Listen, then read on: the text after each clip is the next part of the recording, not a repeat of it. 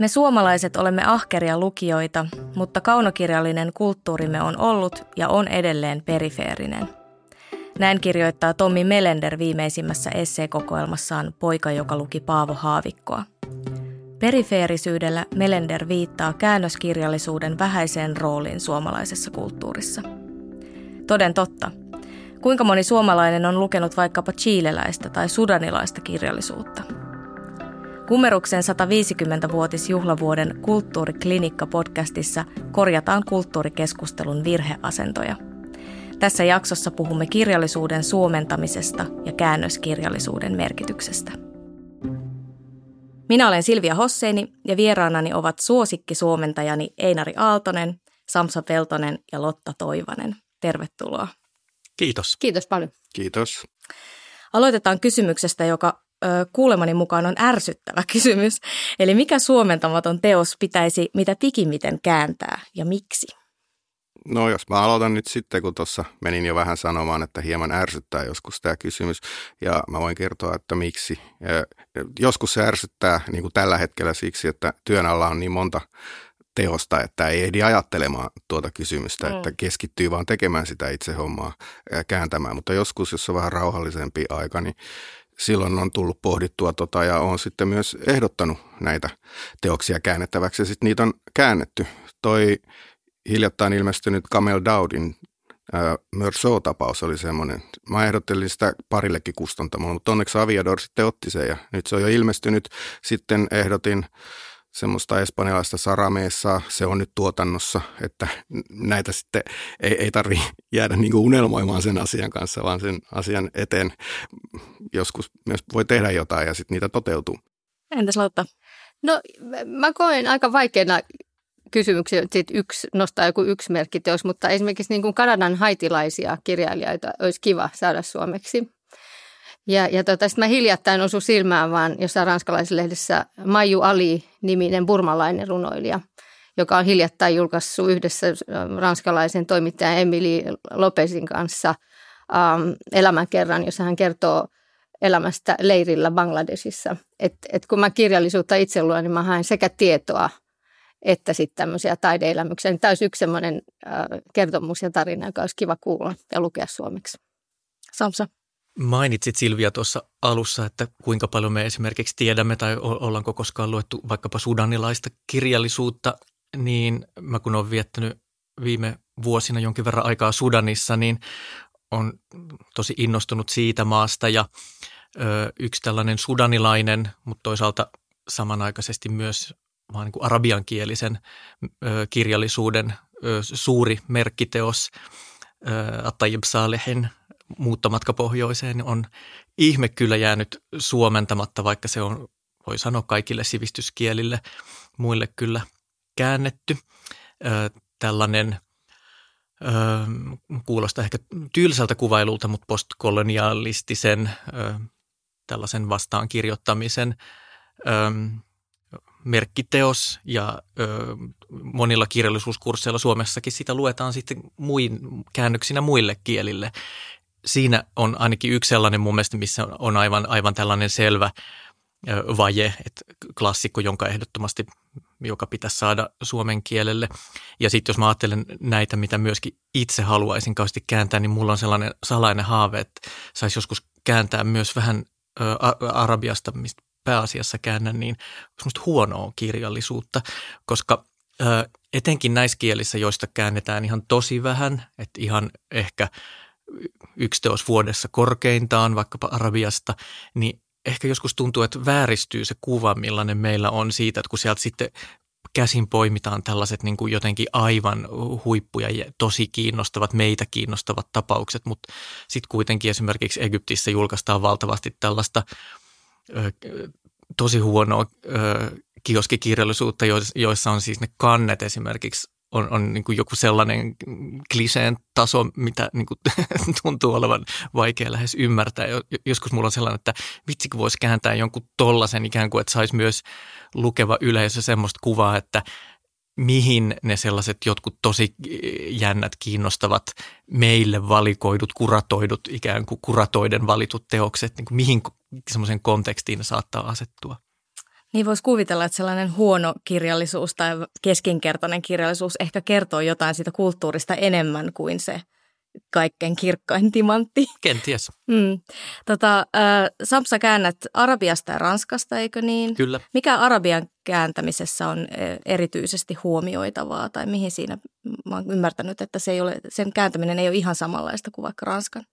No mun täytyy sanoa tosiaan, että ö, kun käännän Arabiasta ja Ranskasta, niin mä koen ne itse, että ne on niin kuin kaksi eri ammattia lähes. Et siinä joutuu, totta kai se peruspuurtaminen on, on, ja ne perusproblematiikat on aina samat, mutta, mutta tuntuu, että heti kun siirrytään pois meille tutusta ympäristöstä ja meidän reaalioiden maailmasta, niin, niin ne problematiikat jotenkin vielä ihan erityisesti tiivistyy. Et ainakin jos suomentaa siis ranskan, ranskan kielistä kirjallisuutta, niin, niin siinä kuitenkin suomalaisella lukijalla on kuin käsitys siitä vaikka, että minkä näköinen on kerrostalo Ranskassa. Että ne voi kuvitella, että no se on varmaan aika samanlainen kuin mm. meikäläiset kerrostalot, noin niin kuin suunni, suunnilleen ja tunnetaan, tiedetään, että siellä syödään patonkia ja osataan niin kuin jotenkin, meillä on joku semmoinen kuva siitä, että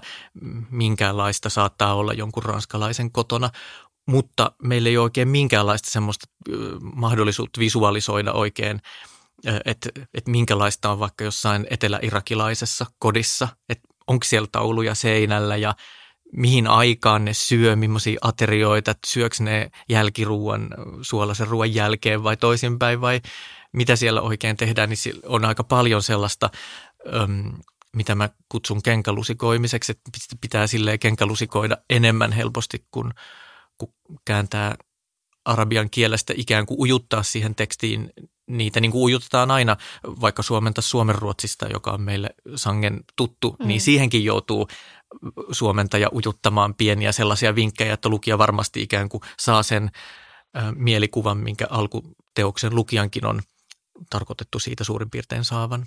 Ja ilman, että se tuntuu päälle liimatulta, että nyt minulle opetetaan tätä etelä-irakilaista kulttuuria. Sepä on just se tasapainoilu. Joo. No entäs Einar ja Lotta, liittyykö niihin kieliin, joista te suomennatte tällaista kenkälusikoinnin tarvetta? No mulle tuli tuosta vaan mieleen Anni Ernoon vuodet, jonka mä käänsin, joka ilmestyi viime vuonna.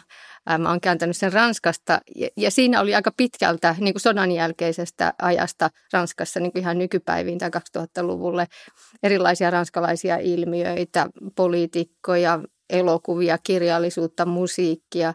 Niin sinne mä just ujutin aika paljon, yritin vaivihkaa tehdä semmoista ujutustyötä, että autan lukijaa ilman, että turvaudun alaviitteisiin tai hervottumiin jälkiviitteisiin tai esipuheisiin tai saatteisiin, että se olisi siellä mukana ja se rytmi säilyisi. Mutta mä oon semmoinen syntaktin fiilistelijä ja, ja Suomi ja Ranska, kun mä käännän pääasiassa ranskan kielestä, toimii jotenkin hyvin eri tavalla. Et esimerkiksi nämä nomini- tai substantiivilausekkeet ja niiden määreet toimii ihan eri tavalla eri järjestyksessä, että kun ranskan kielessä ne määreet tulee pääsanan jälkeen ja sitten ne saa uusia määreitä ja ne saa uusia määreitä ja ne saa uusia määreitä, niin jos pysyisi siinä pintatasolla, niin sitten olisi semmoisia hervottomia essiivin laahuksia. Mä ajattelen mielessä, että ne on semmoisia laahuksia, jotka tekee tekstistä tosi raskasta ja hirveän verkkaasta, vaikka ne itse asiassa on ihan tunnusmerkittömiä mm. äh, ranskan kielessä. Että jos ne suomeksi suoraan kääntäisi, niin se teksti muuttuisi rytmiltään aina aivan erilaiseksi. Tämä on niin semmoinen asia, mitä mä aina mietin kääntäessäni. Joo. Entä Seinari? Joo, no mulla on noita samoja mitä Lotalla – mutta sitten voisi sanoa tuohon lisäyksenä, että sitten myös nämä ranskalaiseen kulttuuriin liittyviä juttuja, kuten että jos kirjassa sanotaan, että he tervehtivät, niin sitten se saattaa tarkoittaa ranskalaisessa kontekstissa, että vaihdetaan poskisuukkoja, niin sitten täytyy miettiä, että miten se tervehtiminen sitten Suomessa ilmastaan. Tämän tyyppisiä asioita nyt on monenlaisia. Entä sitten Einar, käännät, äh, olet kääntänyt latinalaisen Amerikan kirjallisuutta, niin mietin siellä tavallaan ymmärtääkseni, niin aika monen kirjailijan teoksessa jotenkin vähän niin kuin rivienkin välistä välittyy kaikenlaisia poliittisia merkityksiä, viittauksia ja muita. Liittyykö niiden kääntämiseen jotain erityistä haastetta? Joo, siellähän monesti viitataan ihan pelkällä niin kuin etunimellä tai sukunimellä ja sitten kun Espanjassakin on aika paljon niin kuin Pedro-nimisiä, niin sit joskus täytyy vähän suomentajana pähkäillä, että ketä niistä nyt tarkoitetaan. Ja sitten se täytyy jotenkin onkia siitä kontekstista, että kenestä jostain vapaustaistelijasta tai välistä vetäjästä on milloinkin kyse. Joo, kyllä. Et siinä tosiaan sitten tarvitaan tätä kenkelusikointia. Joo, no hyvä sana toi kenkelusikointi. Mm, joo. No joitain teoksia näkyy käännettävän toisen kielen yleensä englanninnoksen kautta. Miten te suhtaudutte tämmöiseen niin kuin tuplakäännöksiin tavallaan? Oletteko itse kääntänyt jostain muusta kuin alkuperäiskielestä? No mun ei ole tarvinnut ja, ja mä ymmärrän tavallaan, että siihen joskus joudutaan turvautumaan ja se on mun suhtautuminen ihan ristiriitaan, että mä ymmärrän sen, että jos me halutaan mahdollisimman laajasti näkökulmia ja tekstejä eri puolilta maailmaa, niin aina ei löydy päteviä kääntäjiä kaikille kielille. Mutta se on sääli, jos siihen joudutaan. Murakamihan on esimerkiksi semmoinen äh, kirjailija, jota on aluksi käännetty englannin kautta ja nykyään sit suoraan Japanista. Että se on aina parempi, koska no se on kiva, että käännetään uusia tarinoita eri puolilta, mutta se on sitten eri teos kuin mikä se olisi ollut, jos se olisi suomennettu suoraan alkukielestä. Mun mielestä nimenomaan Lotta osut tässä naulan kantaa just siinä mielessä, että tässä tullaan siihen perusasiaan, joka hirveän helposti unohtuu, kun puhutaan käännöksistä, käännöskirjallisuudesta, eli sen, se, että ö, alkuteos ja käännös on kaksi eri teosta. Ja se on jotenkin se, mikä mun mielestä mm. pitäisi muistaa, että se ei ole silloin, jos on tehty välikielen kautta, niin se ei ole suomennos siitä alkuteoksesta, vaan se on suomennos englanninnoksesta. Mm, ja toisaalta, jos käännetään sen toisen kielen kautta, niin ei sitä mitenkään isoilla kirjaimilla merkitä siihen, että englanninnoksesta vaikka suomennettu, vaan se on siellä pienellä printillä siellä kirjan alkupuolella, että ei siihen kiinnitä samalla tavalla huomiota. Voisin sen verran vielä lisätä, että etenkin kun kyseessä on englanti, joka on se yleisin välikieli tosiaan, niin siinä vielä mun mielestä se, mikä tätä vähän mutkistaa tätä asiaa, että kun käännetään englantiin, niin englanninkielisessä maailmassa tämä niin kuin editoriaalinen kulttuuri on hyvin omanlaisensa. Joka maassa on tietysti niin kuin oma kirjallinen traditio ja englanniksi kun käännetään, niin aika usein sitten kun alkaa oikein mm, perehtyä seikkaperäisesti englanninnoksiin, niin huomaa, että siellä otetaan sen tyyppisiä vapauksia, joita esimerkiksi meillä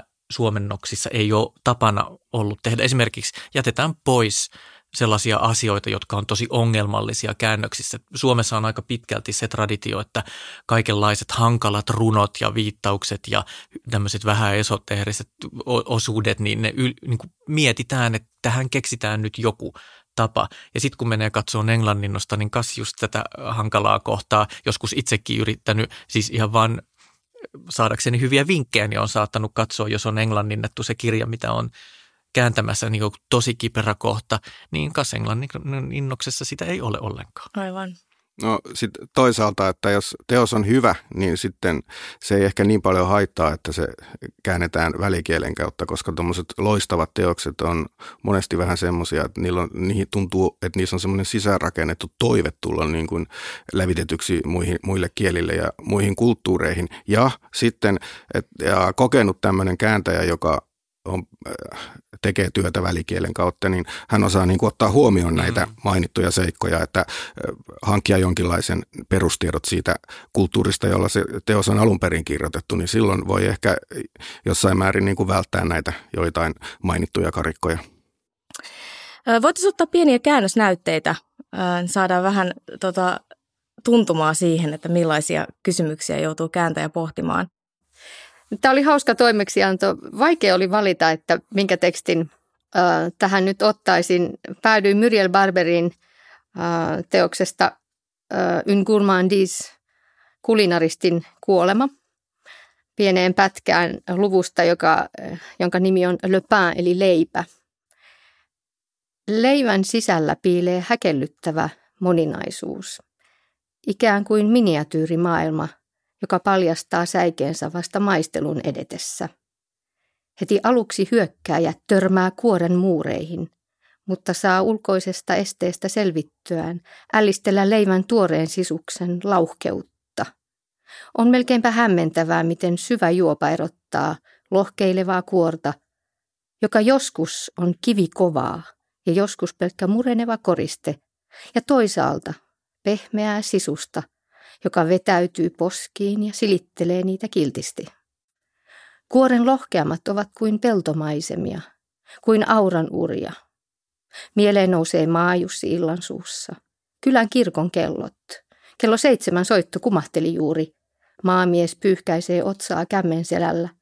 Päivän työ on päättynyt. Tässä kohtaa kiinnitti just huomiota siihen, että, että tässä on niin kuin, nämä soinnillisuudet, että se on R ja koota, kun puhutaan siitä, että miten se leivän kuori on kova. Ja sitten se on lauhkea se sisus ja se on pehmeää. Ja ranskankielisessä teoksessa on tämmöisiä sanoja kuin l'attaque, se heurt, muraille, croûte, barrage. Tämmöisiä kovia, siinä on R ja, ja sitten ranskaksi um, pehmeitä, likvidoita, la tendresse, se love, les joues, docilité câline. Ja mä nautiskelin oikein, kun tässä oli semmoista jotain aistivoimaisuutta ja melkein niin kuin olisi itse syönyt tätä tekstiä suomentaessa. Ja se on jotenkin pelottavaakin hypätä tuonne kymmenen vuoden taakse ja lukea jotain vanhaa suomennosta. Tulee semmoinen, että mä olisin monen asian suomentanut aivan eri tavalla tänään. Et esimerkiksi toi loppu, missä mulla oli, että päivän työ on päättynyt. Niin mä ajattelin, että mä olisin saattanut sen tänään kääntää vaikka, että hanskat naulaan mm. tai päivä mm. pulkassa. Niin se niin kuin osoittaa vain sitä, että miten tulkinnat vaihtelee. Ja jokainen teos ja jokainen kappale on aina tulkinta. Se voi olla tänään tämmöinen ja meillä itse kullakin ensi viikolla ihan erilainen. Mielenkiintoista. Voitaisiin ottaa toinen esimerkki nyt espanjan kielestä, eikö niin, tai espanjan kielen suomennoksesta. Eli tämä on Roberto Bolanion romaanista 2666. Uskottelemme olevamme kuolemattomia. Erehdymme omien teostemme arvioimisessa ja arvioimme toisten teoksia epätarkasti. Nähdään Nobeljuhlissa. Kirjailijat sanovat samalla tavalla kuin todetaan. Nähdään helvetissä. Tulevat polvet muistavat sankarillisen taistelumme, kuolemattoman rakkauden. Tämä kohta jotenkin on puhutellut mua. Nobeljuhlat ja helvetti. Niin, sellaista on elämä ääripäiden välissä tasapainoilua. Toi on aika selkeä tämä, ei tässä nyt mitään, noinhan se sanotaan espanjaksi ja sitten mä ajattelin, että noin sen voisi sanoa suomeksi. En nyt sitten osaa espanjankielisestä alkutekstistä sen enempää sanoa. Voisiko olla, että on katkelman viehätys oli sit siinä, että se toimii niin hyvin suomeksi, että se on melkein yksi yhteen se sanomisen tapa tai tyyli? Ehkä, joo, joo, joo. Siinä on jotain koruttomuutta tai sellaista. Joo. joo. Otetaan sitten vielä arabiankielisestä tekstistä suomennos Sampsa. Joo, mä luen pätkän Hassan Blasimin alla 99 romaanista, joka jo muutama vuosi sitten ilmestyi. Ja se on ollut mulle hyvin jotenkin merkittävä suomennostyö. Tässä on kyseessä sellainen kohtaus, jossa ö, pariskunta, kaksi nuorta miestä, Saa ja Mi nimeltään, ö, ovat nähneet just kauhean raiskauksen, joka on kuvattu hyvin, hyvin tuota niin raalla tavalla. Ja, ja he, tämä raiskaaja on sellainen ö, pomo kenkätehtaassa, jonka yläkerrassa nämä Saa ja Mi asuvat ja, ja he haluavat lähteä ö, pois itse asiassa lähteä pois koko maasta pakolaisiksi. Ja tämä on viimeinen asia, tämä hirveä näky, minkä he näkevät sieltä lähteissään ja, ja päättävät sitten tällä ö, pomomiehellä, joka sen raiskauksen tekee, niin on katolla kyyhkyslakka ja nämä ajattelee nämä saa ja mii, että ne kostoksi varastaa ne kyyhkyset lähteissään ja laittavat ne, panevat ne kyyhkyset, keräävät ne lakanan sisään ja sitten lähtevät pois. Menimme joenpenkalle avaamaan lakanan. Diapaholaisen linnut lehahtivat joen ylle vauhkona parvena, räpistellen ja toisiinsa törmäillen. Kun siipien pyrhistelyn ääniä oli kuulunut jonkin aikaa, linnut laskeutuivat rakennusten katolle molemmin puolin jokea. Jotkut putosivat jokeen, mutta räpiköivät pian tiensä saviselle törmälle. Sitten kaiken ylle laskeutui hiljaisuus, lenseä tuuli yltyi ja saa viskasi sulkiintuneen lakanan veteen. Se jäi jokeen kellumaan kuin kuollut aave. Kun bussi jo ahmi tietä, taakse jättämämme kaupungin ylle nousi horisontin takaa jättimäinen aurinko, joka ei kuitenkaan tarjonnut lämpöä eikä valoa, ei symboliikkaa eikä parannusta.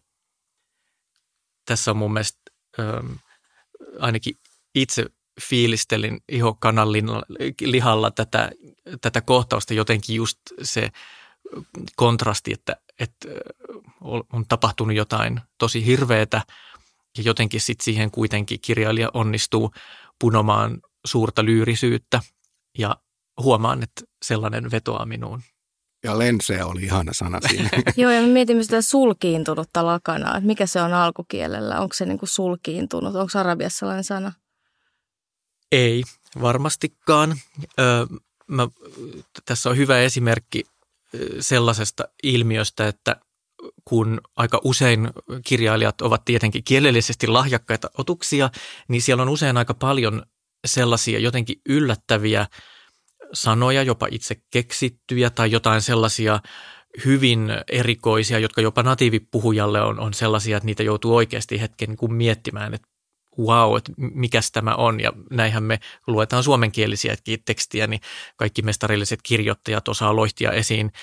Ja se on osa sitä magiaa just sellaisia sanoja ja tapoja sanoa, jotka ei ole niin kuin meille heti tuttuja. Muutenhan se olisi ikään kuin tämmöistä journalistista tekstiä helposti. Niin siinä on vaan se, että usein on niin, että kun sitä kohtaa suomentaa, jossa tämä joku tosi jännittävä ö, ilmaisullinen juttu on, niin just siihen kohtaan suomeksi ei vaan niin kuin saa leivottua mitään kovin yllättävää, mutta sen voi sitten sitten kun Suomi antaa sen tilaisuuden, että, että, että nyt tähän kohtaan esimerkiksi mulle jotenkin tuli tämä sulkiintunut lakana ja, ja lenseä, joka ei ole ehkä nyt ihan sitä perussanastoa, niin, niin sitten kun se suomen kielen ehdoilla t- tulee se tilanne, että, että nyt se teksti ikään kuin itse tarjoaa sitä mahdollisuutta, niin mä aina yritän tarttua siihen, siihen silloin, että, että silloin nämä tällaiset ideolektiset erikoisuudet tai, tai muut sellaiset, niin niitä on siellä tekstissä olemassa. Niiden distribuutio on vähän erilainen, että niitä on ehkä eri paikoissa niitä pilkahduksia, mutta mä itse ajattelen sen niin, että kun kirja on kokonaisuus, niin se mikä on tärkeää on, että siellä on jotain sellaisia pilkahduksia. Mulla on yksi esimerkki, tulee mieleen vaan, että artikkeli lö tai määräinen artikkeli ylipäätään Ranskassa saattaa sisältää ihan valtavasti informaatiota. Ja kun meillä ei ole näitä artikkeleita, niin, niin tota, mulla on yksi tapaus Patrick Modianon kirjasta Dora Bruder, jossa hän viittaa aikaisempaan kirjaan ähm, Voyage de Nos. Ja mä jotenkin, onneksi mulla oli se kirja hyllyssä, Voyage de Nos eli häämatka. Ja, ja jotenkin muistelin, kun siinä mainittiin Ingrid ja Rigaud, ja heidän matkansa. Ja he oli reessä, Le Traîneau. Ja siinä Dora Bruder-kirjassa oli vain Le Traîneau. Ja se oli lainausmerkeissä, mutta sitten soi jotkut kellot. Joo, se oli siinä. Mä lähdin etsimään sitä kohtaa siitä aikaisemmasta teoksesta. Sitten kävi ilmi, että se oli mustan hevosen vetämä reki siinä kohtauksessa, mutta se oli mainittu edellisessä kappaleessa. Niin mä jo niin kuin ikään kuin hakemaan sen mustan hevosen sieltä ihan muutaman vuoden takaisesta teoksesta. Se voi olla niin kuin tuotannon laajuinenkin se mm. distribuutio, ikään kuin että sitä haetaan. On niin sitten värikkäitä ilmauksia, erikoisia ilmauksia tai sitten joku määrite jollekin asialle, joka muuten olisi jäänyt lukijalle ihan ilmaan. Että se olisi joko pitänyt häivyttää kokonaan, ettei se ihmetytä, että mikä reki, tai sitten kehystää vähän vahvemmin ja hakea se selitys jostain kaukaa. Ajatteletteko te, että kääntäjän pitää olla näkymätön? Että onko se hyvä vai huono asia, jos suomennoksen tekijän tunnistaa tekstistä? Tämä on nyt selvästi Lotta Toivasen suomennos tai tämä on nyt selvästi Einari Aaltosta. Tunnistan tästä. Onko no, se hyvä vai huono? No kun heitit pallon meille, niin mä voisin vastata, että musta olisi uh, ihan kiva, että jos sen alkuperäisen kirjailijan tyylin sieltä tunnistaisi. Mm, se on ehkä tärkeintä. Joo, ehdottomasti. Kyllä mun sisko asuu Ruotsissa ja hän ei osaa oikein suomea enää kauhean hyvin, niin sitten joskus vein jonkun käännöksen ja sitten hän sanoi, että tästä kyllä huomaa, että tämä on sinun kieltäsi, niin mun mielestä se ei ollut hyvä. Mä oon kuulkaa vähän kerettiläinen tässä kysymyksessä ja mä oon ennenkin kohotuttanut vähän suomentajakollegoiden kulmia, kun on tuonut jotenkin sellaista, sellaista tuota niin, näkökulmaa esiin, että mä en ihan välttämättä pidä sitä suomentajan äänen kuulumista niin pahana. Tai mä en itse osaa suomentaa sillä tavalla, että mä, mä niin kuin jotenkin miettisin sellaista, että mä niin kuin neutralisoisin itseni siitä pois, koska, koska niin kuin mä käytän kieltä niin kuin sen oman kokemukseni varassa ja kielivarantoni mukaan, niin sitten mä jotenkin ajattelen, että, että se kirjailijan idiolekti, niin, niin se valinta on tehty, kun minut on siihen valittu suomentajaksi, että, että se tulee niin kuin minun idiolektini kautta jotenkin. Mutta toki ilman muuta sitä pitää hioa sillä tavalla, ettei sinne, sinne ikään kuin innostu itse ujuttamaan sit liikaa mitään sellaista. Tuossa tulee mieleen mulle ainakin siis myös niin kuin esipuheiden ja, ja tämmöisten niin kuin selittävien osuuksien merkitys. Ja mulla on niinkin vähän sellainen ristiriitainen suhtautuminen, että mä oon itsekin syyllistynyt kirjoittamaan yhden esipuheen ja se ajatuksena mua jotenkin häiritsee. Mä en tiedä, mitä te muuta ajattelette, mutta että suomennokseen pitäisi liittää erilaisia selityksiä ja ikään kuin sitä kautta jotenkin lukita sitä lukijan tulkintaa tai kokemusta.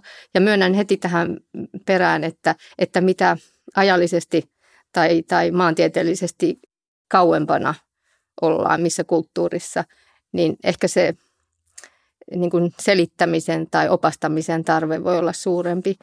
Mä tuossa noin kirjoitin tuommoisen tota, esipuheen tapaisen yhteen teokseen, mutta se johtui siitä, että tämä oli tota omakustanne, kolumbialainen omakustanne kirjailija, jota oli niin kuin alkuteoksena, siitä oli otettu ensin oliko se 200 kappaleen painos ja sitten toinen painos, joka oli 400 kappaletta, oli puolet isompi.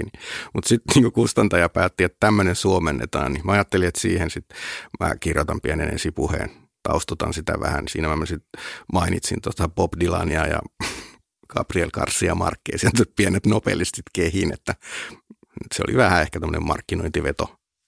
Minä olen siis suuri suomentajien, erityisesti jälkisanojen rakastaja. Mä, mä kyllä kovasti tykkään siitä, jos suomentaja, suomentaja tota, niin antaa jonkinlaista tietoa teoksesta, varsinkin silloin, jos se on todella jostain joku tunte, itselle tuntematon kirjailija tai sellainen kulttuuri tai konteksti, mikä on mulle tuttu. Ja mulle itse asiassa tuli mieleen mielenlotta, kun suomisit on Eduard Luisin ää, Ei enää Edi romaanin, joka on mun mielestä valtavan hieno. Ja aikoinaan arvioinkin sen ja kuulin itse asiassa vasta nyt tänä vuonna, että tätä teosta on luettu siis erityisesti ranskalaisporvariston parissa tällaisena osoituksena työväenluokan takapajuisuudesta, mitä, mitä ajattelen, että se teos ei suinkaan ole, vaan, vaan luokkayhteiskunnan kritiikkiä. Ja mä ajattelin, että tämä olisi tosi mielenkiintoinen myös ihan siis niin kirjallisuuskriitikolle saada tietää, tämä tämä konteksti, jossa sitä teosta on kotimaassaan luettu. Ja tämä on minusta esimerkiksi sellaista tietoa, että kääntäjät pystyisivät ehkä parhaiten välittämään yleisölle ja, ja tietysti myös kulttuuritoimittajille. Toi on ihan totta. Ja sitten voi tietysti miettiä, että mikä on niinku se foorumi, että onko se siinä kirjassa, siinä teoksessa itsessään vai tämmöiset keskustelut. Se on hyvä, että me nyt ollaan puhumassa mm. tästä. Ja sitten mietin myös sitä, että onko olemassa vinoa tai väärää tulkintaa. Että kun kirja lähtee maailmalle, jokainen lukee sen omasta näkökulmastaan. Ja sehän on vain mielenkiintoista. Se kertoo meille paljon pariisilaisporvareista. Se Miten, on totta. Ja tässä nyt siitä puhutaan, me jatketaan tätä kulttuurikeskustelua. Kyllä. Ja, ja, ja vielä se, että, että Edvard Luin nuori kirjailija, kolmekymppinen, on siitä saanut kimmokkeen vastata tähän ja kirjoittaa lisää hienoa kirjallisuutta. Että tavallaan sekin on hyvä asia. Mä en tiedä, mitä te muuta ajattelette. Niin no siis sitten hän on kirjoittanut ainakin kaksi kirjaa työväenluokkaisten vanhempiensa puolustukseksi, eli on tavallaan kääntänyt sen asetelman ihan toisin päin, että ehkä, ehkä se ei ollut vinotulkinta, mutta se oli kirjailijan intentioiden vastainen tulkinta. Mutta mitä muuta ajattelette tästä ää, niin kuin kontekstin välittämisestä? Kannattaako sitä tehdä ja missä muodossa? Tykkään kyllä kovasti, jos on jotain alkusanoja tai loppusanoja, eikä välttämättä suomentaja, tosi kiinnostavaa, jos on, voi olla joku muun, muunlainen kommentaari myöskin, mutta se on ihan totta, mitä jo tässä tulikin, että se, se tosi paljon riippuu, että aika suuri osa tällaisesta hyvästä eurooppalaisesta kirjallisuudesta vaikkapa, niin kyllä mun mielestä pärjää ihan täysin omillaan, koska me ollaan tarpeeksi paljon osa sitä kontekstia kuitenkin jotenkin, mi, mi, mitä happea ne, ne kirjat hengittää. Mutta on kyllä paljon, että esimerkiksi tuossa alussa tuli mainittua tämä sudanilainen merkkiteos, jonka kovasti haluaisin joskus suomentaa, niin se on hyvä esimerkki sellaisesta, että mun mielestä olisi, jos ei nyt ihan kulttuuriskandaali suomentaa sitä semmoisella tavalla, että olisi vaan se teksti eikä mitään muuta, niin ainakin se olisi tosi harmi, koska sitä voi olla aika vaikea lähestyä – Plus, että siinäkin kirjassa esimerkiksi on hyvin voimakas tällainen intertekstuaalinen yhteiselämä to, toisen kirjan kanssa, Faulknerin kirjan kanssa ja siinä ö, se on sellainen viittaus, mikä ei tule siitä tekstistä hirveän selvästi. Onko se Faulknerin vai Konradin? Anteeksi Konradin, Oi, hyvä. Kun Josef Konradin Jos, Pimeyden sydän. Ky- siis kyllä. niin se, se ei ole niin ilmiselvä viittaus mitenkään, että edes ö, kovin helposti kirjallisesti sivistynyt ihminen sen siitä heti bongaisi, mutta se on aika olennainen ja se on ollut paljon ilmiselvempi silloin ilmestymishetkellään. Ja tässä on esimerkiksi sellainen konteksti, että toki sitä voi vaan lukea ikään kuin meidän näkökulmastamme ihan puhtaasti kirjallisena teoksena, mutta siihen liittyy niin kiinnostavia tämmöisiä metakeskustelullisia sun muita ö, ulottuvuuksia, että – että mun mielestä olisi tosi paikallaan just sen tyyppisessä tapauksessa ainakin tuoda niitä jonkinnäköisen esipuheen muodossa. Joo, kyllähän se näin nimenomaan on, että nykyään on paljon kaikkia noita pieniä kustantamoita ja kirjantuottajia, niin helposti syntyy semmoinen vaikutelma sit, jos pelkästään vaan joku klassikkokin, että on se pelkkä käännös, niin sitten tulee ehkä semmoinen vähän laiska vaikutelma, että no ne on nyt tehnyt tämän ja sitten se saa riittää, niin eihän semmoiset välttämättä sit löydä niitä lukijoita, jos ei sitä ole mitenkään kontekstoitu ja niin kuin vähän markkinoitu sille mahdolliselle lukijakunnalle, kun nykyään on kuitenkin tosiasia se, että on paljon kirjoja, jotka jää niin kuin käytännössä ihan täysin vaille lukijoita, niin kyllä sitten jos tehdään, niin kannattaa tehdä kunnolla. Mennään kääntäjien asemaan lyhyesti. Miten luonnehtisitte suomalaisten kääntäjien asemaa?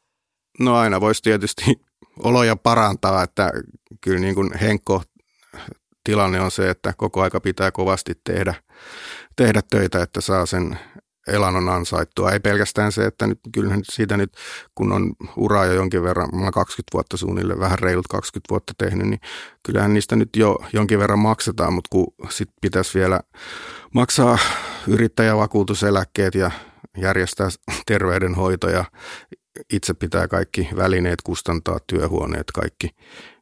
Saahan niitä sitten verotuksessa vähentää, mutta, mutta kuitenkin käytännössä tilanne on sellainen, että on sitten pakko saada niiden käännöspalkkioiden lisäksi apurahoja.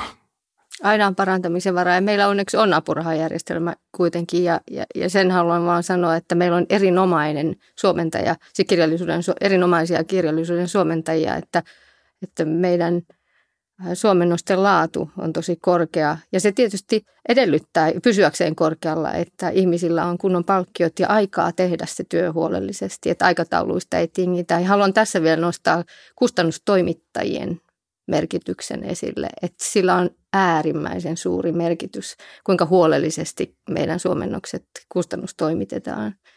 Ja siinä on aika iso vaihtelu ja siihen kannattaisi mun mielestä tässä kentällä kiinnittää huomiota isojen ja pienten kustantamojen.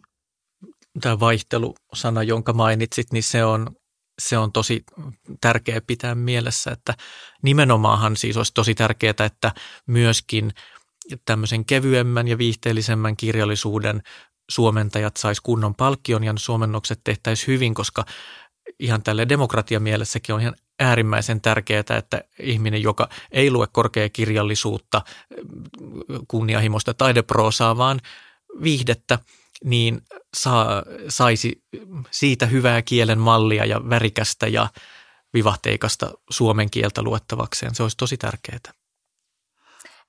Erittäin hyvä näkökulma. Lotta sanoit jo, että Suomessa on erinomaisia suomentajia, olen siitä samaa mieltä, ja meillä ilmestyy hyviä suomennoksia vuosittain. Sanoisin kuitenkin, että käännösten osuus julkaistusta kirjoista voisi ehkä olla isompi. Nämä on nyt tämmöisiä hyvin karkeita prosentteja, koska nämä myös vähän vaihtelee vuosittain, mutta, mutta yleisesti ottaen Suomessa noin 20 prosenttia julkaistusta kirjallisuudesta on käännöksiä, mikä on siis paljon verrattuna esimerkiksi Yhdysvaltoihin, jossa se on vain kolme prosenttia, hyvin hyvin pieni osa, mutta, mutta vähän verrattuna Italiaan, jossa peräti puolet julkaistusta kirjallisuudesta on, on käännöksiä.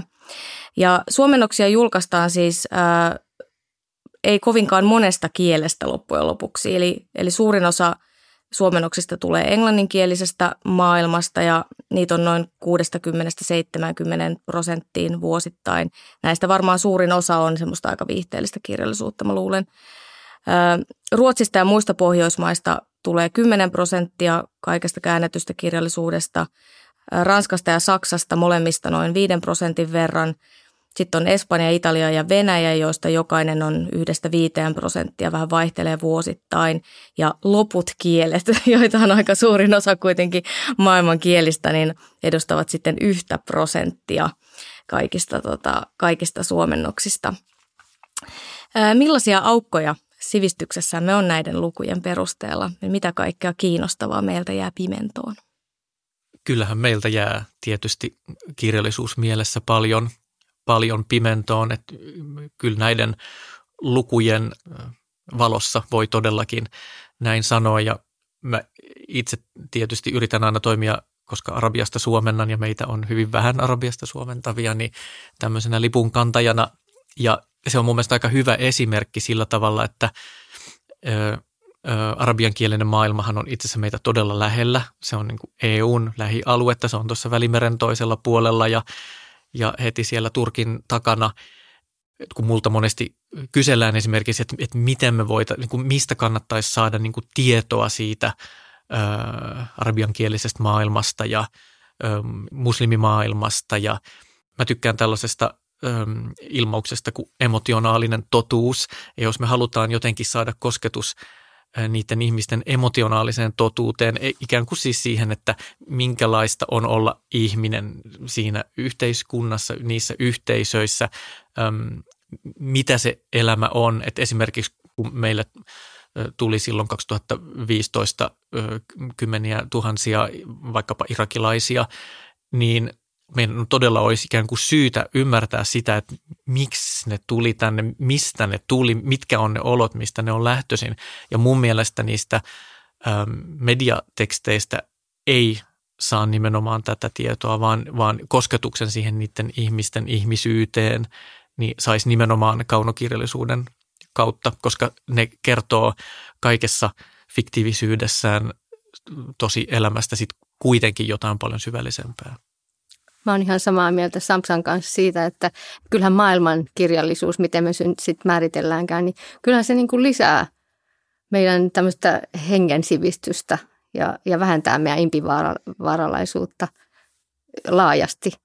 Ja, ja tota, kyllähän meiltä jää just lähi ja Afrikan, Aasian kirjallisuudesta tosi paljon pimentoon toisaalta niin kyllähän Suomessakin, kun tämä on siihen nähden, että on niin pieni kielialue, 5,5 miljoonaa, mitä meitä on, niin siihen nähden niin kuitenkin aika hyvin sieltä sitten saadaan äh, seulottua semmoisia mielenkiintoisia juttuja, että mitä nyt maailmalla on suuria kirjallisuuspalkintoja, niin aika paljon niitä voittajia sieltä käännetään. Että kyllä, kyllä hyvääkin työtä tehdään, että kyllä ihmiset oikeasti näkee vaivaa sen eteen, että saadaan monipuolista ja hyvää.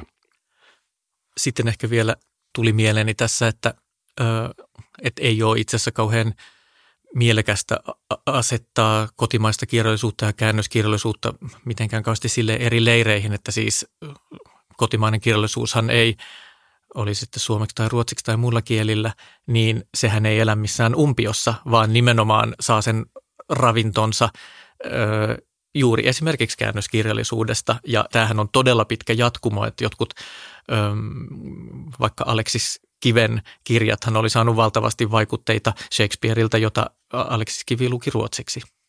Tuo on mun mielestä tosi hyvä huomio toi, kun sä sanot, että, että, että tämä on semmoinen iso jatkumo ja, ja mehän kaikki ollaan niin kuin jollain tavalla kollektiivi ja ajatukset kulkee nykypäivänä vapaasti maailmanlaajuisesti. Ja musta oli hirveän hauska, kun Johanna Venho jossain kirjoituksessa tai oliko se somessa mainitsi, että se oli lukenut sen Arni, Anni Ernon vuodet, sen mun suomennoksen Sanoin, että ahaa, näinkin voi elämäkertaa kirjoittaa, kun hän on kirjoittanut näitä elämäkertoja nyt.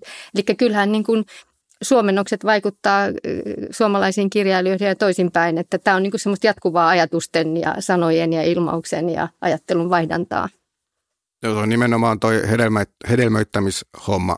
Mä oon käyttänyt semmoista vertausta, että kun monet ihmettelee, että miksi niin kuin Formula 1-sirkus kiertää ympäri maailmaa ja sitä ajetaan ympyrää kaksi tuntia ja mittarin tulee 300 kilometriä, että mitä järkeä siinä on, niin sitten autourheilun kannattajat sanoivat, että joo joo, että siellä kehitetään sitä teknologiaa huippunsa ja sitten jossain vaiheessa sitä käytetään myös niin kuin tavallisten autojen kehittämisessä, niin voisi ajatella sitten, että tämmöisten niin kuin kokeellisten taiteellisten romaanien suomentaminen, niin niillä voi olla vain muutamia lukijoita, mutta jossain vaiheessa ne sieltä pikkuhiljaa tihkuu myös semmoisiin tuotteisiin, joita suuremmat, suuremmat väkijoukot lukee, että esimerkiksi jotkut TV-sarjojen käsikirjoittajat lukee tosi omituisia kirjoja ja sitten ne saa sieltä ideoita ja inspiraatiota ja sitten voidaan kirjoittaa tosi hyviä TV-sarjoja, jotain transporttia ja mitä muuta hyvää viime aikoina on tullut.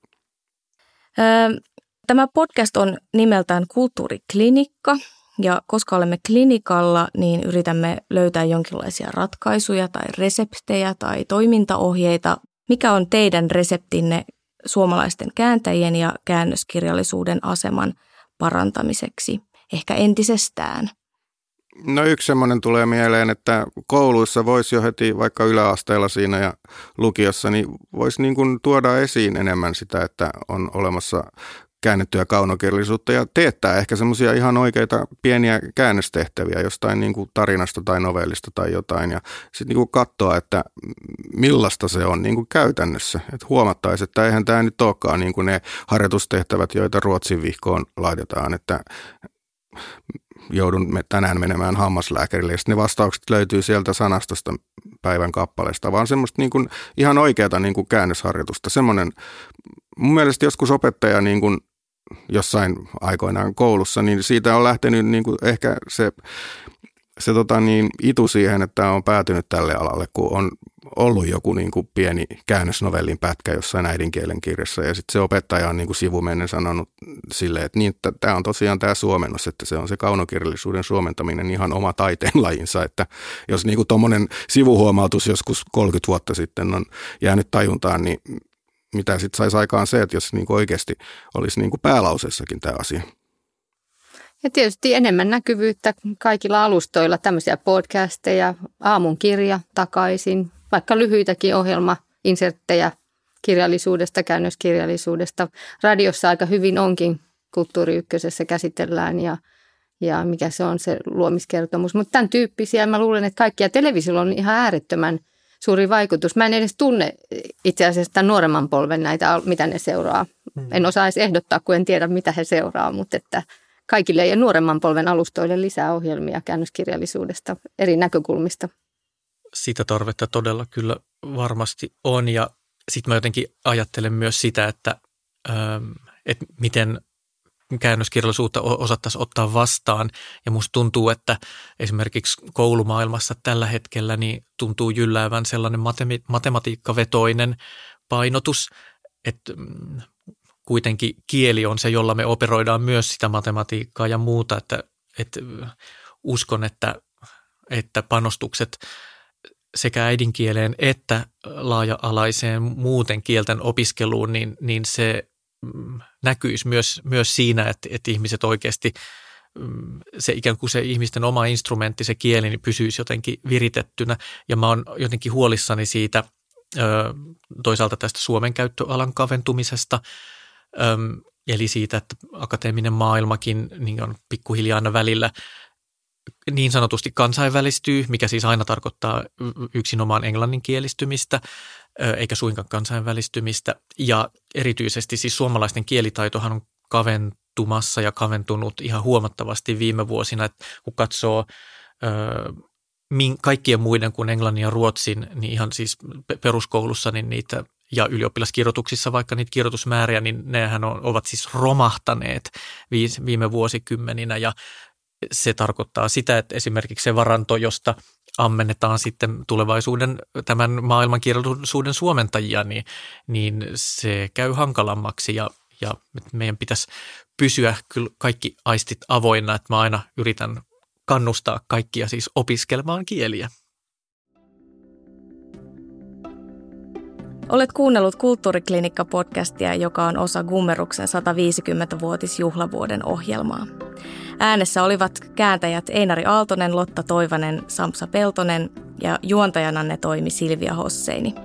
Kulttuuriklinikka on äänitetty Ear Selectin studiossa.